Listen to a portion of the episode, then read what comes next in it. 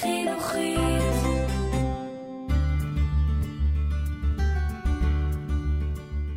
המדריך לשביל ישראל, פרק 19, מתל אביב למקורות הירקון, עם יואב גלזנר. שלום לכם, בפרק הזה של המדריך לשביל נצעד מזרחה לאורך נחל הירקון, הנחל השני בישראל באורכו ובספיקת המים שלו. מהמקום שבו הוא פוגש את הים, ליד תחנת הכוח רידינג, ועד למקורותיו של מרגלות הרי השומרון. נחצה את גוש דן בין תל אביב, רמת גן, בני ברק ופתח תקווה, מעל ומתחת המון גשרים ומנהרות, ונראה איך הנחל משמש עורק ירוק במרכז המטרופולין הגדול בישראל. הצעידה לאורך תוואי הירקון המתפתל קלה אך ארוכה, ובמהלכה הזדמנו לנו לא מעט רגעי טבע עירוני, טבע לא עירוני והיסטוריה מקומית. חווה חקלאית ביזנטית, תחנות קמח, גשרים, עמדות שמירה מנדטוריות, מבנה הבטון הראשון שהוקם בארץ, בוסתנים, מטעים, פרדסים. למטיילים באביב ימתינו גם מספר עצי תות עם פרי מתוק במיוחד. את המסלול נסיים במבצר אנטיפטריס שבתל אפק. אז קדימה, כובע, מים, משוטים. אני יואב ואנחנו מתחילים לחתור במעלה הירקון.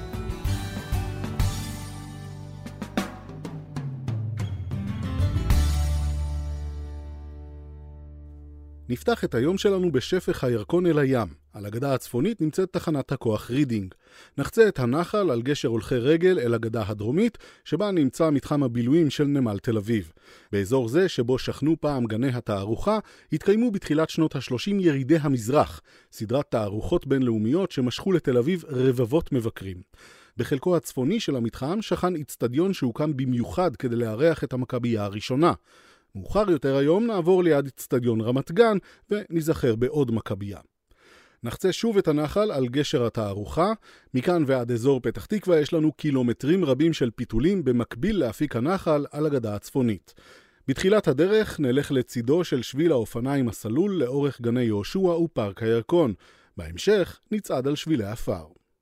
מעט לפני הגשר שמעליו זורם הנהר המוטורי של נתיבי איילון, נראה את החיבור בין הנחלים איילון וירקון. גשר הולכי הרגל מאפשר לחצות לגדה הדרומית ולהמשיך לחצי האי שנוצר בין הנחלים ולתצפית ראש ציפור, שממנה אפשר להשקיף אל הפארק שמסביב. מעט אחרי מפגש הנחלים נגיע למתחם שבע תחנות. נוגה תספר לנו עליו. בסוף המאה ה-19 פעל כאן מתחם שלם של טחינת קמח. במקום עמדו 11 זוגות של אבני ריחיים שהופעלו במימי הנחל, וחקלאים רבים הגיעו למקום כדי לטחון את תנובת השדות. לעתים הם נאלצו להישאר כאן ימים שלמים עד לסיום המלאכה. הכפר הערבי הקרוב, ג'רישה, פירושו גריסה, מרמז בשמו על פעולת גריסת הקמח. פעילות התחנות פסקה בשנת 1936, כשלא עמדו יותר בתחרות מול תחנות הקמח החדישות והיעילות יותר. בנוסף לתחנות, התגלו במקום שרידיו של גשר רומי עתיק, שעל יסודותיו הוקם סכר אבנים החוצה כיום את הירקון. משנת 2000 עד 2008 שופץ האתר ונבנו בו, בין היתר, בריכות נוי בטכניקת טיפול מיוחדת, שמשתמשת בצמחייה כדי לסייע בטיהור המים המזוהמים הזורמים לכאן. המשך השביל ממתחם שבע תחנות מעביר אותנו לצידו של גשר המכבייה ה-15. הגשר הוקם לזכרם של ארבעה ספורטאים מנבחרת אוסטרליה, שנהרגו ב-1997 דקות לפני טקס הפתיחה, כשהגשר שעליו חצו את הירקון קרס לתוך המים. באסון המכבייה נפצעו 69 ספורטאים נוספים, חלקם הגדול כתוצאה מחשיפה לזיהומים שהיו במשקע הבוצי שבקרקעית הנחל המזוהם. בעקבות האסון עלתה המודעות הציבורית לסכנות הנובעות מהזיהום בירקון, והמאמצים לטיהורו נמשכים עד היום. מעט לפני שנחצה מתחת לגשר של רחוב מבצע קדש, על הגבול בין בני ברק ותל אביב, נמצא מתחם עשר תחנות, שגם בו פעלו תחנות קמח לצד סכר וגשר עתיק על הדרך שחיברה את יפו ושכם. נמשיך לכיוון מזרח, נשאיר גם את אזור העסקים הסואן של רמת החייל מאחורינו, נחצה את כביש 4 באזור מחלף אם המושבות, שכפי שמרמז שמו נמצא בפאתי פתח תקווה, ומכאן והלאה נימצא באזור היותר פראי של הירקון, עד כמה שאפשר להיות פראי כשאתה נחל שחוצה מטרופולין. נחל הירקון מנקז עליו אגן היקוות של כ-1,800 קילומטרים רבועים ואורכו 28 קילומטרים. היובלים והערוצים השונים הנשפכים אליו משתרעים מהר גריזים שבשומרון ועד מעלה החמישה שבהרי ירושלים. המעיינות העיקריים המזינים את חלקו הרטוב נמצאים באזור ראש העין. הירקון מוזכר בתנ"ך כחלק מנחלת שבט דן, ובימי השיא שלו הוא היה הנחל השני בישראל בספיקת המים, אחרי הירדן. הנחל וסביבותיו ידעו במאה האחרונה מכות קשות מעשי ידי אדם. בין היתר, בשנות ה-50 החלה שאיבת מים נרחבת ממקורות הירקון והעברתם לחקלאות בדרום הארץ באמצעות מפעל הירקון נגב, שקדם למוביל הארצי. כמות המים בו פחתה משמעותית, ולכך נוספה תנופת הבנייה על גדותיו, והזרמת שפכים מהערים הסמוכות לו. רק בשנות ה-70 החלו לבנות מתקני טיהור לשפכים, אך חלקים נרחבים בנחל עדיין מזוהמים. באמצע שנות ה-90 אושרה תוכנית אב לשיקום הירקון ומקורותיו, ומאז הושקעו לאורכו עשרות מיליוני שקלים בפיתוח מוקדי תיירות, שיקום הצומח, הקמת גשרים ועוד. אנחנו ממשיכים להתפתל עם השביל בין פרדסים ושדות על הגדה הצפונית.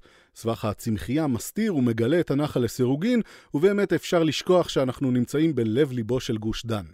אחרי שנחצה את כביש 5, נעבור ליד עץ תות, שכדאי לזכור, במיוחד אם מטיילים בסוף האביב. למטיילים בחודשי הקיץ ממתין עץ תאנה עמוס פירות כמה מאות מטרים אחריו. בפיתולים שאחרי הגדר של מתחם התעשייה הצבאית יש שלל פינות מוצלות, עצי אקליפטוס עצומים וגם בריכות קטנות. אבל אם חשקה נפשכם בשילוב הפסקת צהריים עם טבילת רגליים במים הרדודים והקרירים, כדאי שתדחו אותה עד שנעבור את שפך נחל קנה אל הירקון. חלק מהיישובים שבמעלה הנחל עדיין מזרימים מדי פעם ביוב אל האפיק, ולכן מקטע הירקון מכאן עד עשר תחנות נחשב למזוהם ביותר. באזור מפגש הנחלים הקימה רשות ניקוז ירקון מספר סכרים, מדרגות וסולמות שנועדו לשפר את איכות המים. בשנים האחרונות ישראל שרויה במצוקת מים, וקצת קשה לנו לדמיין סכנה של הצפות. אבל יש גוף שאחראי על מניעתן, רשות הניקוז. הרשות כפופה לרשות המים ולשר החקלאות, והיא ממונה על תוכניות להקמת מפעלי ניקוז ועל פרויקטים רבים בתחום התשתיות שימנעו הצפות. מומחי רשות הניקוז מעורבים בתהליכי התכנון על מנת להבטיח שאזורים מיושבים, כבישים, שטחי חקלאות ותשתיות חיוניות לא ייפגעו משיטפונות. ברחבי הארץ ישנן 11 רשויות ניקוז אזוריות שעוסקות בתחזוקה, שיקום והסדרה של נחלים, פיתוח מפעלי מים לעצירת מי שיטפונות ושימוש בהם, בעיקר לצורכי חקלאות, שימור וטיוב קרקע חקלאות למניעת סחף ועוד. במקומות רבים אחראית רשות הניקוז להקמתם של פארקים, שבילים וחניונים, לצד נחלים ומקווי מים. רשות הניקוז ירקון היא אחת מאותן 11 רשויות אזוריות. היא אחראית לשטח של 800 קילומטרים רבועים ומטפלת בכ-500 קילומטרים של נחלים ותעלות ניקוז. עכשיו, כשאנחנו צועדים בחלקו העליון של הנחל לצד האפיק הנקי יחסית, בהחלט מומלץ לעצור באחת מפינות החמד.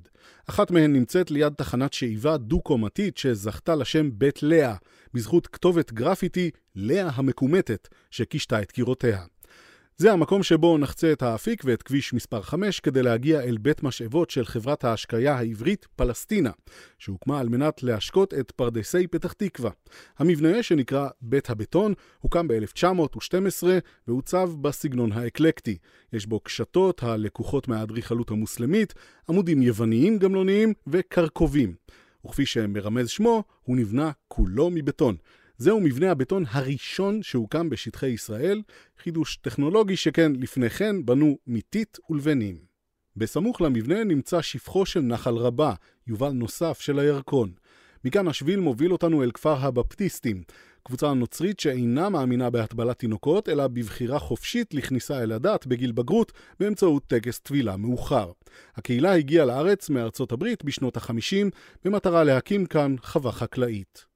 נעבור בגשר שמעל מסילת הרכבת ונצעד לאורכה עד שנגיע לעמדת שמירה בריטית עגולה שהוקמה על מנת להגן על הגשר המסילה במהלך המרד הערבי.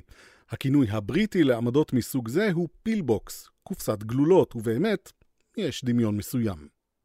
בסוף היום נבקר בבריכת הנופרים, שהיא חלק מהגן הלאומי מקורות הירקון, באזור נובעים אלפי מעיינות, מרבית המים מהם נשאבים לטובת המוביל הארצי, אבל חלקם מוזרמים באופן מלאכותי לבריכה.